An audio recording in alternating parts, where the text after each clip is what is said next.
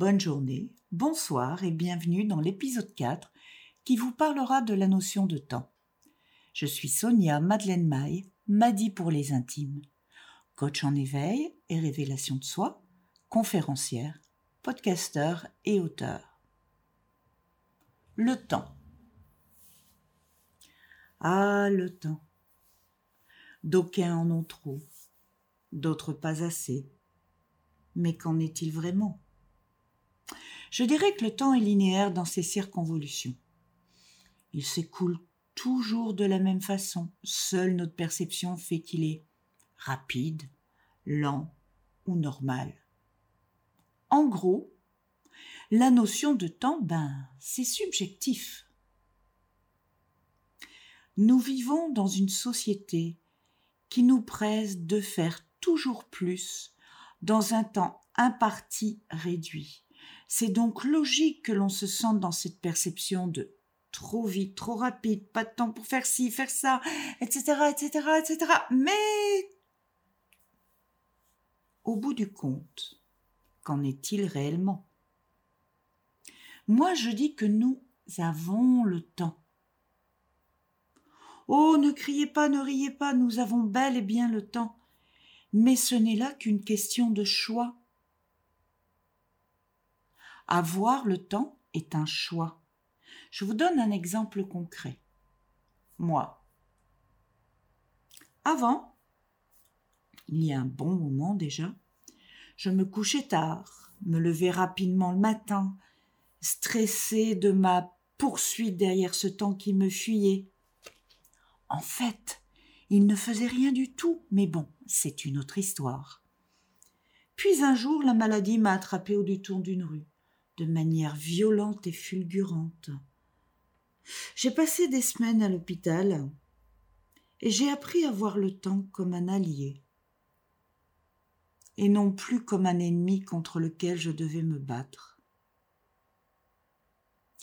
À la suite de ça, j'ai décidé de suivre ce que mon corps voulait. Vingt heures, je suis morte crevée? Ok, je vais au lit.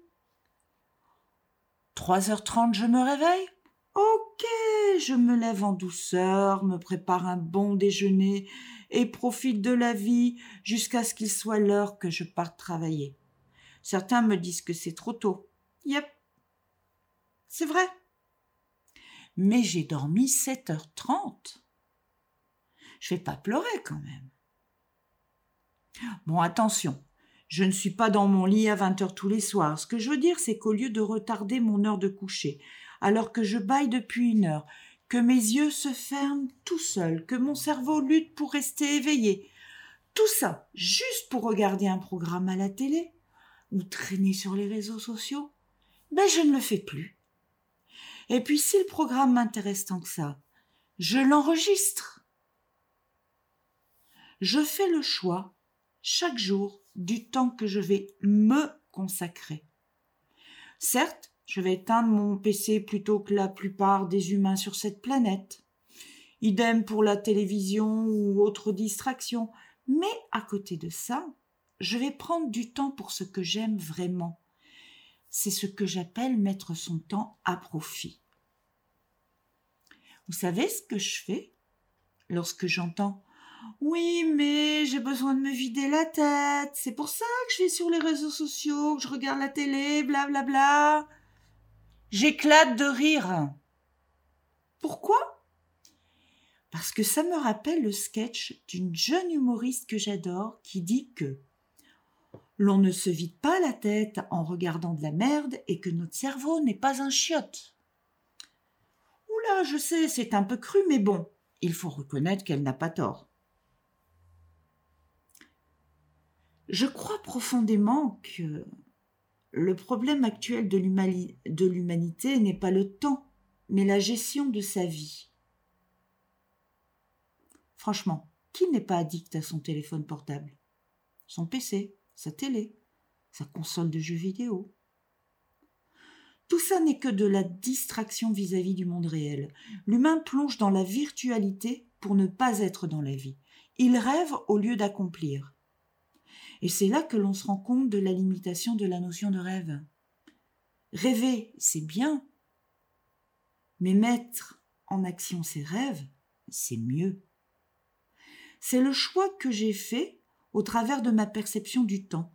Je mets mes rêves en action et chaque jour, j'avance, agis, accomplis. Je me sens pleine d'une énergie durable. Je ne cours jamais après le temps car il m'accompagne.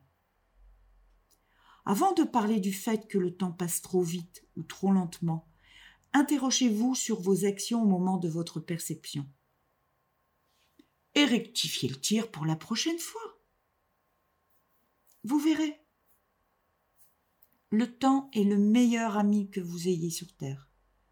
Et je ne vous parle même pas du bien-être profond et durable qui sera le vôtre une fois que vous serez main dans la main avec cet ami, le temps.